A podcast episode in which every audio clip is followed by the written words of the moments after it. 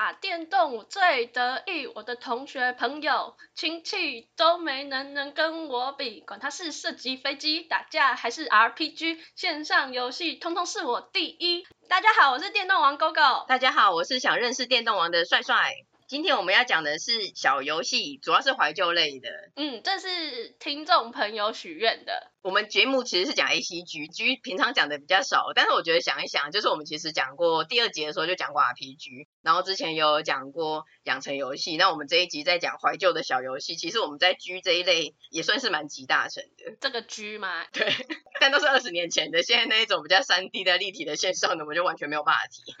大家应该想说，可不可以玩一下最近比较夯的，或是一些弹珠的？没办法，都没办法，只能讲怀旧的部分。那那个听众朋友许愿的是，他想要听古早的 Flash 游戏，这个真的很怀旧哎。嗯，讲到古早的 Flash 游戏的话，我其实印象最深刻的就是 Zookeeper 动物管理员，算是玩最多的吧。应该每个人都玩过，我觉得画面有点像是俄罗斯方块，不过它是一开始就拼成一个长方形，然后你要把动物的头像连在一起，然后很多动物啊，什么猴子啊、长颈鹿啦、大象、河马那一些，对，三个连在一起就可以消除。嗯，它的设定就是说你是一个动物管理员，然后那个有点像是帮他清大便或什么的，所以所以如果你有一个动物一直没有去亲的话，就算你其实那个命还在，但是那个动物就会开始变成是愤怒的脸。然后如果你那个秒数快要结束的时候，它就会开始摇晃，那就把你搞得更紧张。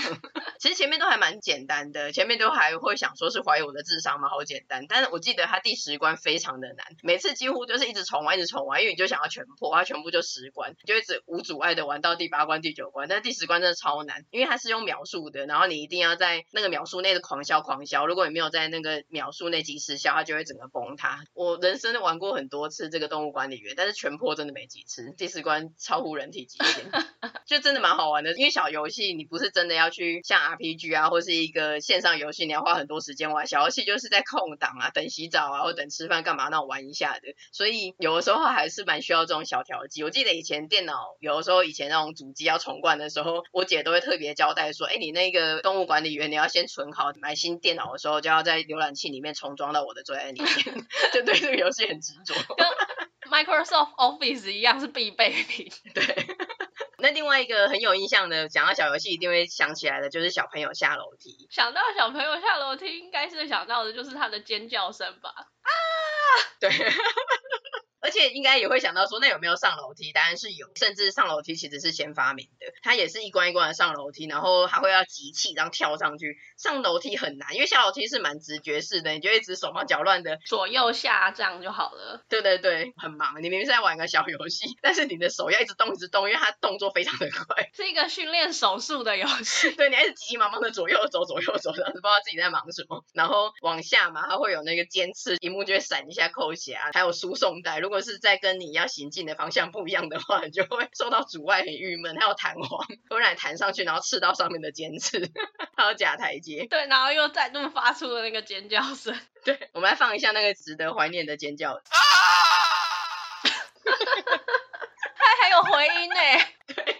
对。因为它就是往下嘛，然后如果你是你往下的时候，你还没有东西接住，你就是很像掉入万丈深渊。对，虽然真的配的很好。那还有一个可能叫做外星人打地鼠，它其实就是像你去那种电动游乐场，不是会有个锤子，然后有东西冒出来，你就要打地鼠那一种嘛。但它是九宫格的方式，而且其实以前很多东西都是用键盘，键盘上面的数字键。例如说那个外星人就在九了就要冒出来，那你就要按对应的那个九，不是说你用滑鼠或者甚至像现在触控面板一样直接去触，你是要很灵活的按那个键盘的相对位置。嗯嗯。所以真的是要眼睛跟手非常的协调。然后他的外星人长得其实有点像是怪兽电力公司里面的大眼仔。他一开始的时候就很简单嘛，你会想说，这天啊，打地鼠这种东西简直是侮辱我的智商，那你就按。但是实际上它会一关一关的越来越难，它会有一些就是闭眼，或者是你要锤两下才会死，还会有炸弹，就是你你看到，然后你要按错的话，你就按那个炸弹就会扣血。它好像三颗星吧，你每次按按错就会扣血，然后最后就会输。后面越来越难，会有拿流星锤的角色，就是一个超 流星锤是怎么样啊？错棚了吧？你就会讲一下怪兽电力公司里面的大眼仔，然后他就真的是在甩一个流星锤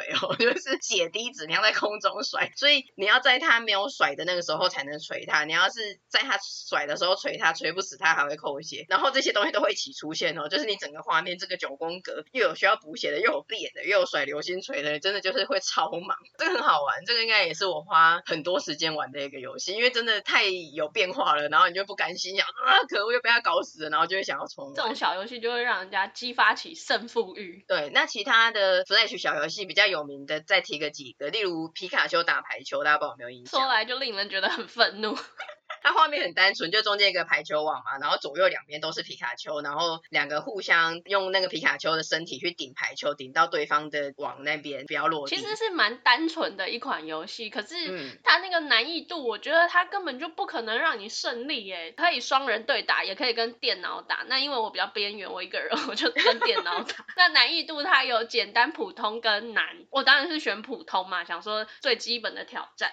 那十五分制，我就跟另外一只皮卡丘这样一对一，就发现根本就不可能赢他啊。第一个是他的反应非常灵敏，他是真正的小巨人，他就完全可以杀球啊，然后自己接发啊，发球又很强。然后我通常就会败在他的发球，光发球我就已经 lost 掉不到几百球了，然后自己还会自爆，就是失误这些。那最后我对自己下的一个目标就是我只想得到一分，我觉得这真的是很羞辱的一件事情呢。我很怀。怀疑有人会赢吗？我也是很怀疑，就是有这个悬念，我就去找，就发现有个 YouTuber，他也是，他的标题就直接下二十年后终于赢了这个电脑一场。天哪 而且他那一部影片啊，他前面也还是输的，就他可能玩了两三场，最后他那一场才有胜利。然后中间他可能或多或少有得分，可是得分有一些关键分还是来自于电脑皮卡丘的失误。所以我觉得这个游戏真的是很鬼畜的一款游戏，根本就不想让人赢呢、啊。真的是血战哎！而且我那时候打这一场游戏的时候，我就想说，完全可以体会到排球少年里面不良少年组成的队伍战男，有一球完全从他的头顶上飞过，他就也不去救球，他心里想的就是说，这一球这一分就算救到了又怎么样？然后那时候看的时候，你就会觉得哇，怎么这么消极？你去救啊，扑一下啊！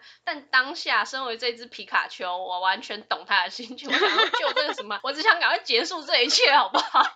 你对于 AI 皮卡丘的强大，觉得人类完全没有办法对抗这个 AI 皮卡丘，你只能臣服于它。不可能啊！我觉得完全就是在绝对强者面前，你说什么都没有用，真的像一只小蚂蚁一样被碾压。GoGo 他最近重玩这款游戏的时候，他有像一个实况主一样的，一边在旁边配的游戏的心得跟旁白，然后一边玩他游戏的实况，然后我观看，然后我觉得蛮多感想的。可是看完之后，应该会觉得说，这个什么电动王应该要被剥夺 这个 title 吧？没有没有这么想，我内心是还觉得还蛮感动的。第一个我是有想说，你竟然玩得下去，因为很等一下会讲到一些其他的游戏。其实我很多小游戏，我就是会先试玩一下，然后玩一下，觉得说哦，我知道它是怎么一回事。如果很难的话，就会觉得说这根本不可能啊，就差不多是这样子，好像没有什么搞头，所以我就会放弃说 OK，我人生玩过这一次就好了，我知道它是什么东西。像皮卡丘打排球，我当初就有玩过，然后那个时候也觉得说靠超难的，这三回？它是十五分算赢了嘛？我甚至没有玩到十五分，我就是输个几球之后，我就觉得这就关掉，对，就觉得不可能。然后就是这样子，你真的很没有运动家的精神哎。然后我就很觉得说你怎么会玩下去？所以我第一个就有猜到，所以你是受到排球少年的感召，因为你最近想打排球，所以就想要打一下皮卡丘也好，感受一下那个接球、扑球啊、杀球。在玩之前我还期许自己可能可以成为一个影山，结果事实证明我想太多了。我听到你一开始讲的时候一分就算赢，我也觉得我们真的是某方面来说是平行世界里面的兄弟，因为我们在大学的时候上桌球课，跟班上的一些男生打，就真的被他们打到很不爽，真的被压着打，而且他们都会使出一些很阴柔的球，就像九阴白骨爪那种很娘的球，但就是接不到，故意放个短球，要么就是好好的给我杀过来。对决，所以我们那时候就有讲说，我们得一分就算赢。然后那时候听他一讲这些句，我觉得真是超好笑的，穿越时空的共鸣。但其实我觉得你打的很好诶、欸，因为我那个时候虽然是快速的放弃，可是我真的没有你打的好，因为很多球我就是接不到。但我觉得你能接的球你都有接到，甚至也有一些那种就是好球，nice play，对，那种哇，很竟然接到这一球那一种。荧幕的两边算是墙壁嘛，所以还有一些像撞球那种不明的反弹，那你都还有好好的去到那个位置去补，想办法的接到球，然后用到对方的球场去。我觉得你真的很努力在玩，虽然打不赢，但你每一球你都很努力的在打，我都很积极的在玩，对，很有运动家精神。看嘛，那你还随便给我放弃？关我屁事啊！除了就是玩排球的这个游戏有一些感受体验之外，因为我是一边玩一边录嘛，可是我玩游戏我就会玩到很有胜负心，所以一度我就会很不想讲话。沉默，大家想说怎么了吗？对，很像消音了。哎，我就觉得说，哎，这些实况组真的是蛮厉害的，他们怎么有办法一边玩一边讲话，这样一心二用？像我就会很想要赶快投入在这个比赛里面，只想要有个人帮我播报就好了。那我们两个正好是 可以搭档。你是播报派的，对，因为你是很认真的，一直想要玩，认真的想要赢，然后我是一直想要讲干话。好像可以尝试一下哎，那我自己就录一个我真的单纯玩的，你自己在幕后配音，因为我也不希望我在玩的时候有个人在旁边给我叽叽喳喳，会让我分心。可是我觉得你可以单飞，有一个频道叫做例如电漫少女之类的，又抄袭人家漫可以漫画的漫，这样就有跟我们的节目有合。因为我觉得第一个是你一直全程没有骂脏话，让我真的是觉得 respect，因为我一直觉得说这个时候就是要骂脏话，而且是长音的那种，就是干。对，那你都没有骂哎、欸，有没有觉得我人品很好？对，我一直在想说你是真的不会骂，还是因为你有意识到你自己在录音？哎，没有哎、欸，我就是直觉式的，因为当下你没有办法去控制你要讲的语言呐、啊。那我觉得这样的话，就是代表我人品很好，跟那个利古利古新年才刘德华说的一样，就牌品好，人品就好。真的，你的球品很好哎、欸，你声音蛮甜的，然后打游戏的功力也还算是可以。我觉得你真的是可以当电班少女哎、欸，可以自己单飞成为实况主。真的吗？真的真的。你把你那个实况上传 YouTube 看看，然后大家就会想说：天啊，打这么烂也还敢说你要当实况？哎、欸，我觉得很不错，而且你选普通，因为要是我，可能一开始就会选简单。我觉得你真的是玩的蛮好的，是个电动王，没错。打电动我最得意。又来。好，那其他 Flash 经典的小游戏还有讲名字，大家可能不太知道，像幸运女神打兔子，她就是在一个房间里面，然后榻榻米啊，然后幸运女神是一个以前的卡通吧，嗯，然后她会拿着一个锤子打一些有点像外星兔子，这个我也是在瞬间玩一下就不玩，因为那个兔子之后会越来越多，那越来越难，但是反正就是也是有点像打地鼠啊，就是一直去锤那些跳来跳去的兔子。它好像又名打蟑螂，真假的？因为那兔子做的不怎么好看的样子。然后还有一个很经典的是打雪仗，就是绿色的小人跟红色的小人互相丢球，这个也是蛮难的。其实我觉得以前小游戏难度都调到好高，敌对也真的超强，然后超准，他的雪人就会丢出很精准的球，然后把你那一队的小雪人马上打昏，甚至是打死，然后就会觉得很可怕。只是一个小游戏，你有必要那么杀戮吗？而且只是打雪仗，你搞得跟真正的战争一样。真的，就背景音乐很适合放最后的战役，因为很快你就会只剩下你主要操控的那一只，其他的就是瞬间都被爆头。好可怜哦。然后还有个小猫跳绳，就是以前有一度也是很红的，但我不记得那猫叫什么名字，一只长长的猫，站立型的橘色。叮当猫吗？不是，是长的，不是 Everyday。就两个猫在那边甩跳绳，然后你是控制中间的那个小猫，反正就是跳跳绳，然后是跳错了的话，就会瞬间咚膨胀，有点日和的风格，这个也蛮可爱的。它有以前最古老的那种食物的游戏，就是烧肉，很像最古老的那个 Overcooked 的原型。它游戏名字叫做日式烧肉亭，电磁式的烤炉，王盘的，而且写实风格。对对对，然后放四块肉，开始是生肉，然后你就要把肉放上去，想办法两面烤熟而不烤焦，嗯，烤出最完美的熟度。对，然后你真的烧焦了的话，你也不能，反正就还是把它放上去。它还有另外一个左下角，你还要把它丢到垃圾桶。所以我觉得你要同。时顾那么多东西，又要翻面，然后又有新的肉要放上去，然后又要蘸酱，又要丢垃圾桶。其实这种游戏我都觉得很困难，真的很忙哎、欸。所以一开始玩 Overcook 之前，就应该先看你玩这个烧肉游戏，然后我就会知道，千万不要跟你玩 Overcook，差点造成友情决裂。哎、你真的不公平！你当初就有玩过了，我完全不知头不知尾。然后那时候有好好的说，可不可以做一下说明，或是按个暂停，我们看一下这个整个游戏的 layout 长怎样。我至少要知道这是从在哪里，菜在哪里什么的。然后我的朋友们，包括狗狗，就说啊，不要直接开始这样子。实战训练刚开始已经开始很久，我根本不知道干嘛。我是一边从游戏中一边学习，说哦，原来要切，原来要组合，然后不行的还要丢掉，不能就怎么样这样子。第二次就要玩的比较好啦。但是一之一的难度就是很低啊，它就是单纯的训练，那还要。训练什么？你都已经这么大的人了，不能想说来学习好不好？超严。你要是开公司，你一定就是说不交接，都不用交接，自己来就会了。还有另外一个很类似的是章鱼烧，嗯，基本上一样了，反正一样就是在那个铁盘上面倒那个姜，然后要翻啊、沾酱啊，干嘛，很类似啊。但那个日式烧肉 真的是很写实的风格，在以前那种比较像素跟卡通的风格之中，它很独树一格，也是比较另类的这种游戏，所以蛮好玩。说到底，真的是 Overcook 的原型。而且说到底，我觉得我玩小游戏的印象啊，都是在电脑课玩的。真的吗？对啊，你电脑课都不上课哦。你电脑课有在上课吗？我倒是反问你一句。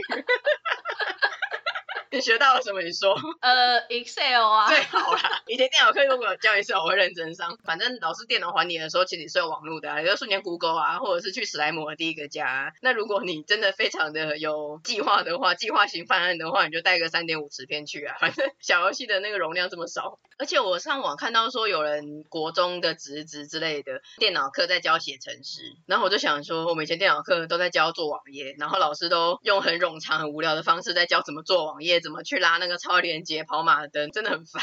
你一说，我的回忆回来。对，就是要做一个谁谁谁 GoGo 的第一个家 homepage。可以不要拿我举例吗？因为我很有那个 HTML 网页的画面很 low，还要放 MIDI。对，还要有做一个计数器，访客多少人来了。关键是字体都是新系名体。对啊，这种东西第一个你会，第二个你上课根本做不到什么，你终究是回家作业，所以你上课的时候你能干嘛？老师电脑还你的时候就是玩小游戏啊，不然怎么办？不要再教学生朋友一些错误的观念，上课请好好上课，不然小时候不学好，长大就来当这个。不过这一些游戏其实很多现在都没办法玩了，除非它真的有移植到其他平台。因为在二零二零年的年底，Adobe Flash Player 终止服务了，嗯、所以那种很多 Flash 啊，或是内嵌在网页里面的就都不能玩，它就显示一个什么不支援，无法显示。你真的就算你有存那个页面，你从此没办法玩，蛮可惜的。真的，这个真的是时代的眼泪耶。对啊，因为 Flash 真的陪伴了我们很重要的一个时期，尤其是以前都还在弄什么 GIF 啊，然后那个时候会有个 Flash 这种东西，很像是最早期的动画，然后大家都很风靡诶，那个阿贵啊，还有干掉龙，除了游戏以外是 Flash 动画也是红极一时，好不好？阿贵也是很经典。你会模仿阿贵吗？我不会，我为什么要模仿阿贵 啊？好难得哟，竟然有点不，你会吗？嗯，阿贵不是什么我阿贵，我阿贵啦，阿贵，不管要模仿还是不会模仿。好的，Flash 游戏差不多，我们有印象的就是这样子。那其实我们更有印象的是大型街机游戏。对，大型街机也是一个以前古早味游戏很大的一个记忆点。嗯。光是现在看人家 YouTube 有一些怀旧的影片，看那个开头还有音效就非常的有感，瞬间都回到小时候的时光。所有人最有印象的应该就是《吞食天地二：赤壁之战》，应该同年代的人都有玩过这款游戏才对吧？它就是一个横向的卷轴的，你就选五虎将里面的其中一个，然后反正横向的走嘛，然后每一关的最后会有个 BOSS，那它是地图式的，就是你是第一关、第二关、第三关。那来考考你，嘿，考考你，尽管考。请说出这个游戏里面开端蜀国五虎将的这个五个角色是哪五个？关羽、张飞、赵云。魏延、黄忠，答对了，冰棒冰棒，哎、欸，你很有尝试哎，这玩过那么多次，虽然只会选那几个角色，但是这里面其实有一个也是要小知识的补充，因为刚才那讲的五个其实是《吞食天地》《赤壁之战》这一款游戏里面的五个，但真正《三国演义》的五虎将不是这五个，你知道吗？那是哪五个呢？哎、欸，我是要考你，啊，你要考我？对、啊，真正的五虎将不是这五个，对，有一个是错的，关羽、张飞、赵云，然后黄忠，嗯、最后一个是马超吗？对，所以说到底是马超，但马超很衰的，在赤壁之战这款游戏里面被牺牲了，放成魏延，这也是我近年才知道的。我以前一直因为我对三国演义也没有那么熟，然后最熟的就是这款游戏，所以我一直以为是这五个人，就是第五个是魏延，结果竟然不是。那如果那个考试考这一题的话，就很容易填错哎，魏延跟马超。对，讲的这题真简单，这题送分，结果真的错。哎、欸，可是这个可以衍生很多，就是刚才我们讲的是赤壁之战版的五个嘛，跟三国演义版的五个，但实际上真正史实上他们没有五个，只有四个，没有马超跟魏延，其实是少了赵云，少了赵云，对，他真的是燎原火不存在吗？对，是不是很？因为像我们这种爱看生活演义跟觉得赵云形象很帅的人，就觉得怎么可能？为什么不是少一些杂鱼？怎么可以少我们赵云？我们的白马小将怎么可以不见？对啊，但实际上是少了赵云。谁说的？真正的史实啊，谁说的？刘备封的。出来。因为以前的都是东西南北四个大将，那赵云有点算是亲卫队中间的那个皇家亲卫队，他不是真的封一个是大将军那一种。关于赵云，真的有很多軼事哎，一个是火凤燎原就把它定义成是燎原火残兵首领嘛，嗯，那另外也有野史说赵云可能是个女的，对，不知为何大概是这样子说，很想要帮他增加一些萌点吧，真真假假真真，真真假假，当他梦一场，只要唱完。讲到这个啊，你以前都选谁？赵云啊，无条件。我是赵云，关羽、张飞，就是每次都会犹豫，或者是接关的时候就换一个人，因为就会想要选帅帅的赵云，而且还拿剑的。等一下，你说帅帅的赵云，很像帅帅的，不是个形容词，是个名词，帅帅的。我的，对，狗狗的黄忠？帅帅的赵云。黄忠很老哎、欸，我不要这个黄忠可不可以？人家老骥伏枥耶，你也给人家一点尊重。他已经老过头了，好不好？因为一样是一下普通攻击，敌人扣的血，我记得好像赵云的会少一点点。张宇跟张宇吗？你说你想要投的张宇，关羽跟张飞扣的会比较多，所以有的时候以前就会想说，虽然想选赵云，但是不是选关羽跟张飞比较好？嗯，但说到底都是三个在选来选去，就完全没有在考虑魏延跟黄忠。那说到底根本也不需要练五个人，真的啊。黄忠就在那边放箭，那边放一些软弱无力的箭，然后又很老，哪个小学生会想要学黄忠？他这版真的把他画的太老了，老到你希望他真的在家好好休息。真的，卸甲归田。可是好像有一些很厉害的 gamer 啊，他们很会用黄忠，而且觉得如果你要全破这款游戏啊，其实战力最强的是黄忠哎。应该是啦，因为其他的人都是一些近身搏战，那黄忠毕竟他是远距离的弓箭，所以你比较有机会去做一些长射程的攻击。对，他好像近距离的时候就会变成是其他的攻击，但是远距离的时候他又可以放箭。嗯，然后这款游戏还有很有印象的就是它很可爱嘛，它它有的时候打破一些宝箱啊，或者是路障之类的时候会有包子啊、鸡腿啊可以去吃。然后有的时候两个人一起玩的时候，你其实血很多，但你就是不小心走到那里 就把人家的血吃掉的时候，就会引发一些冲突，以至于另外一个人可能真的要花钱在接关。对，要是我跟你玩的话，你一定又会说我很坏啊或什么，然后我就真的只是不小心走。或者我被人家摔到那，不小心。这个游戏真的很需要挑选队友，要不然友情有可能真的会就此决裂。还好我们当年没有一起玩这款，不然我们也走不到现在。我觉得你对游戏都很认真，那我就一直想要笑跟闹还有吵。毕竟我是电动王，我有我的执着。第一关很有名的，忘记叫什么长坂坡吗之类的，反正就是这个吞食天地二第一关。因为每次怎么样玩，你一定都会玩第一关嘛，所以对这个第一关最有印象。然后我记得第一关的 BOSS 是李典，而且。你打到他的最后一集啊，因为他会有个血条嘛，李点的血条，你一定要注意看到他血条剩最后一点的时候，你的最后一招你要是用大绝招，就是他的每个角色他除了普通攻击以外，他有一个会扣血的大绝招，打李点的最后一集一定要大绝招，这样他的头才会掉下来，然后你的分数会加上去。画面真的会只留下盔甲，头不见的样子，对对对，头说起来是蛮恐怖的。然后打赢他的那一个呼喊也很有名，我用空耳的方式讲一下，他就是用弟兄李典苏格尼，就我永远听到的都是这个，但是跟 GoGo 考证了以后，苏格尼啊，是塑胶吗？苏格尼，你点你塑胶吗你？哎，这么解释好像也还蛮合理。你点我当你塑胶，对，但就像我们之前有讲过一样，以前那种电子音啊，然后声音又要变得短短的，还有那个收音，听起来的空耳就会变成像 so g a n i，但是实际上 GoGo 去看日文，他说完全不是这么一回事，请跟我们解答一下。敌将李典，讨ち取ったり，就是敌将李典，我讨伐你了，哦、成功讨伐了的意思，不是把你当苏格尼。 我相信还有一些其他音，你一定也是记错，好像关羽吧，他的大绝招是要扑上去把一个人压倒。我们记得声音都是狐狸啊，但实际上一定又是另外的音。这个已经放弃解释跟考证。然后我记得他，反正如果你一直打打到后来，就会倒数第二关吧，是打曹操。因为其他的每一关的魔王，你一定是要打倒他，整个完全打赢了才会进入下一关嘛。就你也不会输，你还是可以进入下一关。可是，在时间结束之前，曹操如果还有血的话，他就是会逃跑，然后就觉得很不爽。就是我接了这么多关，然后好不容易我是倒数第二关，但我让曹操跑了，那时候真的会很不爽哎、欸，就觉得看着曹操逃跑，好像在笑你一样。对，就是非常的悔恨。虽然你也是把他打到逃跑，但你完全没有赢的感觉，而且。有没有打倒他？有一点很关键的是，如果你打倒他的话，他会留下一把剑，一把很大的剑。这样子，你等一下等真正的最后一关去打吕布的时候会有胜算。大家不知道记不记得吕布最后一关吕布那个 size 超大的，完全是进击的巨人。就不合比例。而且赤壁怎么会有吕布？他是重生哦。对，借尸还魂。对，而且还是金发、金长发。以前都把吕布弄得很抑郁，哎，就是那个形象都很不像中原人。抑郁，你是说就是外国的那个抑哦？对对对。我刚开始以为是很阴郁，我想说你心中的吕布形象很清爽吗？是个爽朗的吕布。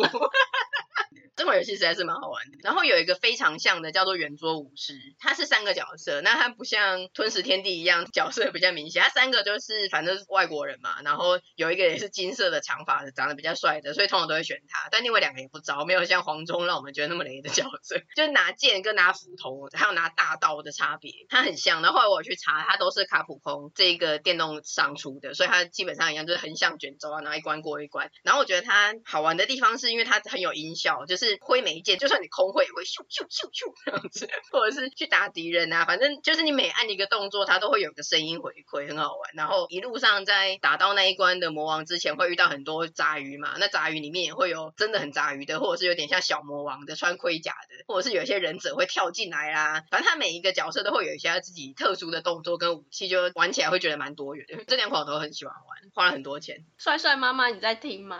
他的钱都花在这里。但我觉得我其实人生。最爱的一款街机叫魔鬼克星，但我觉得它名字翻得很奇怪，我不太知道它真正的名字是什么。因为你讲魔鬼克星，很多人会以为是有翻拍成电影还有卡通的那一个，有点像米其林，然后被困在一个红色的禁止符号里面，但不是那一个。它其实是很类似像雪人兄弟的，有一个画面，然后你一 P 跟二 P 两个各站一边，背着一个吸尘器，然后会去吸那个人，然后弹跳啊、丢啊那样子，比较像是以前任天堂时代那种小游戏的画面。说到那个雪人兄弟啊，我反而是比较常玩雪人兄弟，可是我雪人兄弟不是在街机玩的，我就是在红白机上面玩的。而且你知道雪人兄弟他其实是人类变的吗？不知道，人设。一对还蛮可爱的金发王子。在进入正式的第一关之前，他会有个片头，反正就是坏人把这一对兄弟变成雪人。那这对雪人兄弟另外要再去救一对公主，是他们两个的心上人，所以它还是有一些背景设定在里面的，是有故事性的。真的耶。从来不知道，一直以为他们反正天生就是那个雪人兄弟的样子。雪人兄弟也蛮有趣的，而且我记得他有吃药水这个设定，你记得吗？真的哦。对，他就是会有红药水、蓝药水、黄药水这种。还有一个比较逆天的，它是会变成一个超巨大的大头娃娃，哦，这个我印象就是全屏抹杀，就是可以 O Kill，这个超逆天的，好好笑哦。那其他一样很有名的街机就是快打旋风嘛，然后格斗天王。但我觉得这种，因为你知道它就是对战，然后好像我记得是三战两胜吧。那如果你两个都输了就没了，就等于是你这个五块或是十块就没了，就结束了。对啊，一样是投币一次的代价。我觉得玩刚才讲的那几个游戏都比玩格斗。豆类的，嗯，算是 CP 值高比较多了。你这种你要跟我那个吗？哪个？街头霸王一对一，早就玩到腻。Tension F4BAD 五五六六 Energy。对，一开始 GoGo 在开头唱的麻吉迪迪的电动王，其实它里面还有这一段，然后又提到那一个快打旋风。各位大哥千万不要生气，因为一个小弟弟让你们全部都放弃。那个时候你第一次说你会这首歌的时候，我真的很惊讶，想说 Oh my God。那另外一个非常经典的是越南大战，我觉得应该很多人也是很爱这款游戏。对，那我觉得它的亮点一个是它也是横向卷轴嘛，只是它跟另外两款不一样的是，它是用枪，然后那个枪是无止境的，就是它一边跑呢一边就疯狂的发射机关枪。然后它有一个亮点是，它会有人质被敌对俘虏，然后它因为已经被俘虏了很久，所以它就会有点像原始人。那个原始人你要是救他的话，他在枪林弹雨之中，他就想办法找到你，然后笑着给你一面锦旗，然后敬礼，然后再赶快逃跑。而且原始人呢，他长得很像我们 LINE 里面很爱用的一个原始人笑哭那个贴图。我觉得 LINE 好像也有发现，他可能也有玩这一个游戏。然后他有一个亮点，跟小朋友下楼梯一样，他也是有惨叫声，就那个敌人被打倒的时候，还说啊 这样子有回应的惨叫声，这是必备的。它跟赤壁之战还有原作武士比较不一样的地方，是因为它地形很多。因为另外两个游戏它基本上是平面呐、啊，就是平面然后一直往右边走。但是越南大战它有很多那种要爬坡啦。然然后是直升机往下丢炸弹，或者是它经过一个桥，然后下面是水，然后水的下面有一个那种什么像潜水艇那种东西往上发导弹，或者是会有那种圆形的追踪的导弹那一种，所以它地形的变化比较多。对对对，然后也会有炸弹，或者还有那个火力很强，但相对来说它难度就很高。如果你是玩街机，要真的投你自己的钱的那种，会花极多的钱在越南大战上面。如果想破关的人，应该是要无上限吧？对，我觉得越南大战建议是在家里玩 PS，可以免费的无限接关就好了。但首先你要先买一台 PS。欸、对，我觉得这些大型街机真的很不错，而且我感觉还玩蛮多的，是因为我家以前的夜市有一个店，本来我不知道开什么的。从我小时候，它就是一间空荡荡的店，但是那个老先生，反正他也那个店也没事做，一楼的嘛。你又知道他没事做？据我家人说他没事做。反正就是有一个店面，但他没有在做生意，所以他就是一个空荡荡的一楼的店面，然后他就买了大概六七台游戏机放在那边。我刚刚我讲的那些游戏都在那间店里面有，所以我非常的怀念那间店，因为一切的画面，然后他哪一边哪个角落摆哪一台机器，我都非常的有印象。而且你刚刚有问说帅帅妈妈知不知道？他完全知道，因为以前固定的行程就是去夜市买个手摇杯或是鸡蛋糕。那你如果跟妈妈拿了五十块，人家妈妈十块，你妈比较大方，给你狗杂扣。对，妈妈狗杂扣，然后去去买个鸡蛋糕二十。剩下的三十就是可以去玩，然后看你能玩多久是你的本事，这样子，我觉得是我童年的核心记忆，而且是黄色的那个很快乐的回忆。你的那座岛有这个，对对对，我有一座电玩岛，上面有这个老先生的那个电玩店。因为现在已经都没有这种大型街机了嘛，然后像 Flash 小游戏也很多都下架了，所以我觉得这个时代还能够回味这种游戏的就是汤姆熊了。嗯，就里面一些比较大型的游戏，你还想要体会的话，你就可以去汤姆熊感受一下。对，而且我真的很喜欢汤姆熊哎，我觉得我应该是我们这一辈的人，这个年纪的很少还那么爱汤姆熊的人。你不是有办会员卡吗？没有，我这是一段时间就会想去玩一下，我觉得很舒压。我觉得我去啊，第一个有点算是一个暖身，或是开场，就是气垫球。哦，这个一定要的。嗯，就觉得说我就是要玩这个开场一下，而且我觉得我玩的蛮好的，因为很多游戏其实我对胜负心都不是很执着，我都是觉得有玩就好，然后也玩的真的也没有很好。但气垫球我觉得我胜率大概有六七成以上，也就是三号我几乎印象中都是赢，但我们两个是没有玩过，好像没有正式的对决过。嗯，但你厉害吗？气垫球？我厉害啊！你什么都能说厉害。请听众朋友去找出来，我们目前的集数里面好像什么东西啊？都说你很厉害，那我就说来玩一场。总之要虚张声势一下。我觉得我比较中肯，我厉害我就说厉害，不厉害我就说不厉害。气垫球我真的蛮厉害的，可是我是厉害呢啊，因为我反应神经算好的吧。嗯，好吧，我觉得我们真的必须来一场，而且要录影然后上传公开处刑。还有一个一定会玩的，当做开场的暖身的是投篮机，都是比较运动类型的。对，投篮机也不会玩到第二次，可是就会觉得说，反正我就玩一下，因为它是很密集的瞬间是疯狂投篮，而且身高比较矮的人，你知道手就要举得很高，不然会被那个游戏机台本身盖火锅，所以打完之后手就很酸。通常进入到第二关玩完之后，大概就可以回家了，对对对，因为手就累了，然后就很后悔说，我刚刚来汤姆熊，我就把自己的手搞废了，然后我换了这一百块的代币。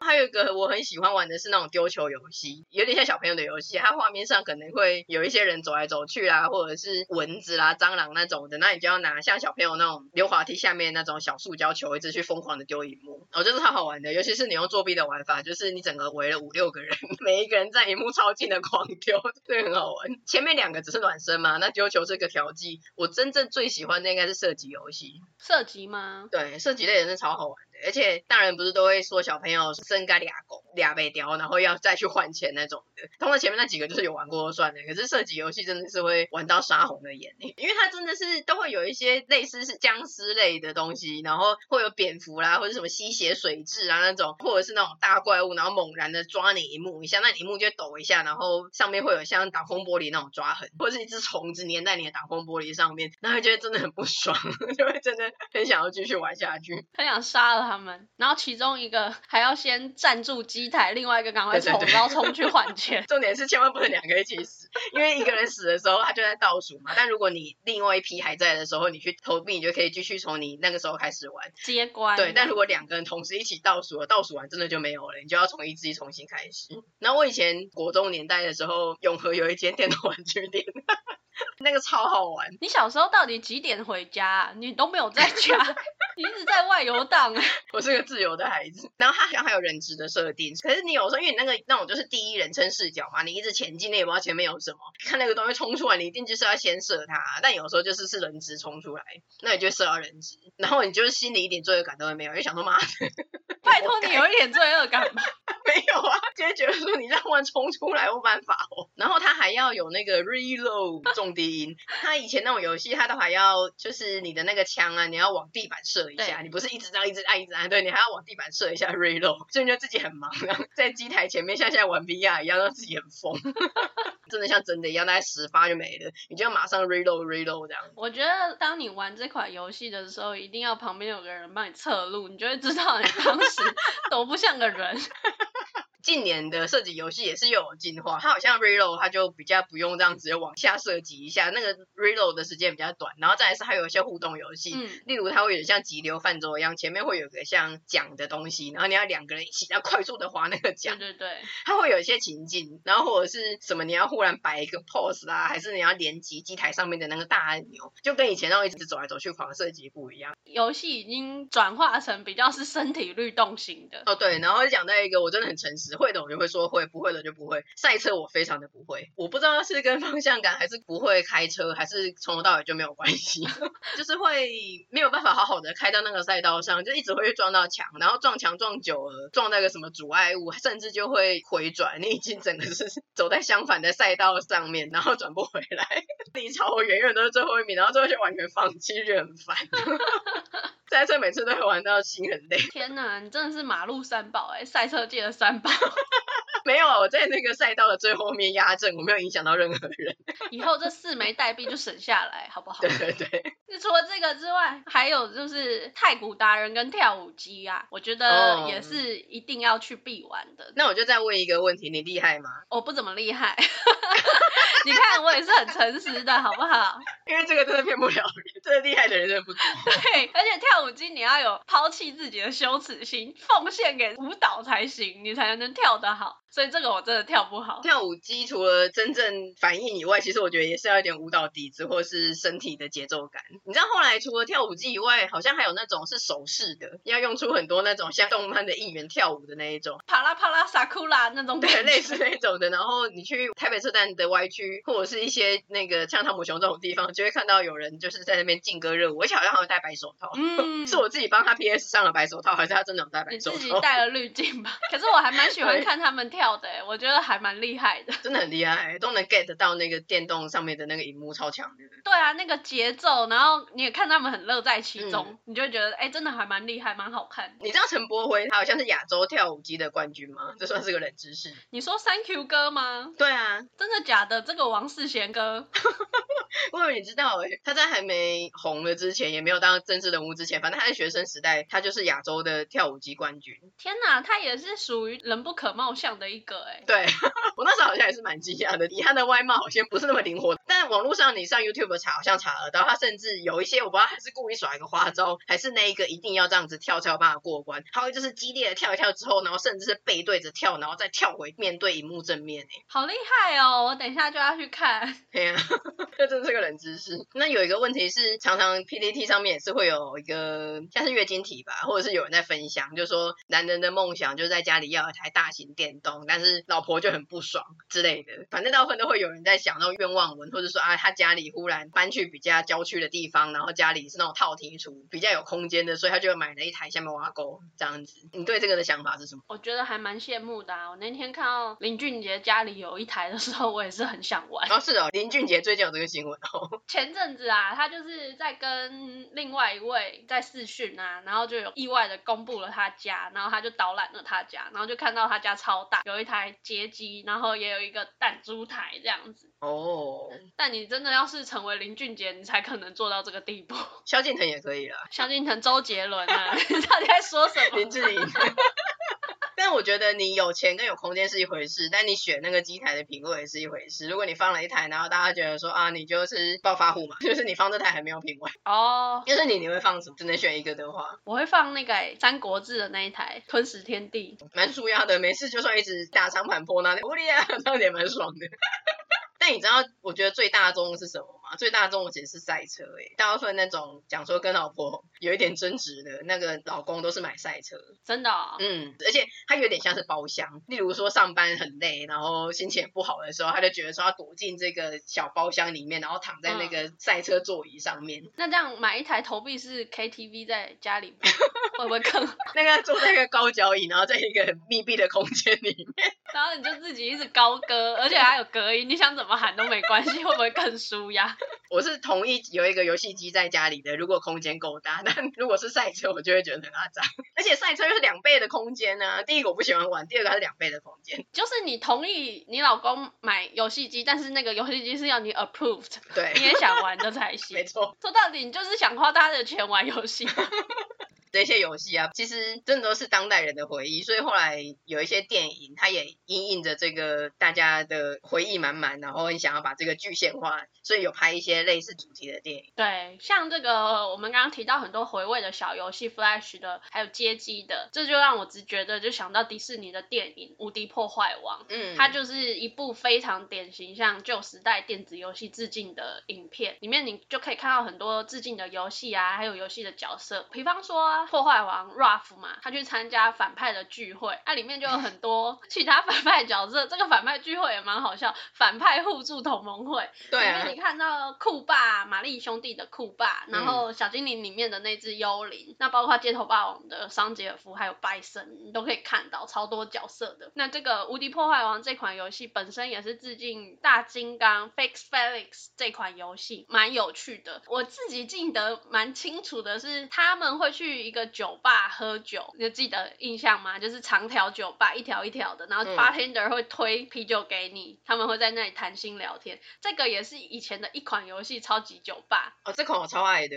这个也是蛮有趣的，所以看这个无敌破坏王，你会看到很多以前的回忆。嗯，电动的元素。那另外很类似的还有那个史蒂芬史皮博的一级玩家，这也是非常有名的，但它比较不是那种可爱的动画风了，它是用那种比较写实的方式，但它也是里面放了极多的以前。的游戏的彩蛋，所以很多 gamer 也是超推这部。嗯，那另外有一个世界大对战，它是亚当山德勒的片，这部我们没看过，但好像也是类似的主题，好像就是什么游戏世界的东西跑到现实世界来了，所以纽约街头会有个小精灵，他们嘴巴一张一合要吃人，嗯，类似像这种大金刚啊什么的。不知道私讯我们许愿这一集的听众朋友听到这边觉得怎么样？有回忆满满吗？或者其他的听众朋友都会回馈给我们，我们今天提到的片段中哪一个你最有同感、最有共鸣，还是说有什么东西？东西那个时候也是很经典，但我们忘了提的。总之，电动游戏真的是讲到就回忆满满啊，被那个音效啦、画面啊，就是深深的触动。啊 想到音效就很想跳下去的感觉，深深的触动是深深的掉落，跌入这个游戏的深渊。推荐给大家几款以前经典的游戏，也有几部电影，希望大家喜欢今天的节目哦。那我们今天这集就差不多到这边。喜欢我们的节目的话，欢迎在你习惯的 Podcast 的收听平台，还有我们的 IG 跟 Facebook 粉丝页追踪订阅我们，也请在我们的 Apple Podcast 给我们五星的评价哦。那今天就先到这边，我们下次见啦，拜拜。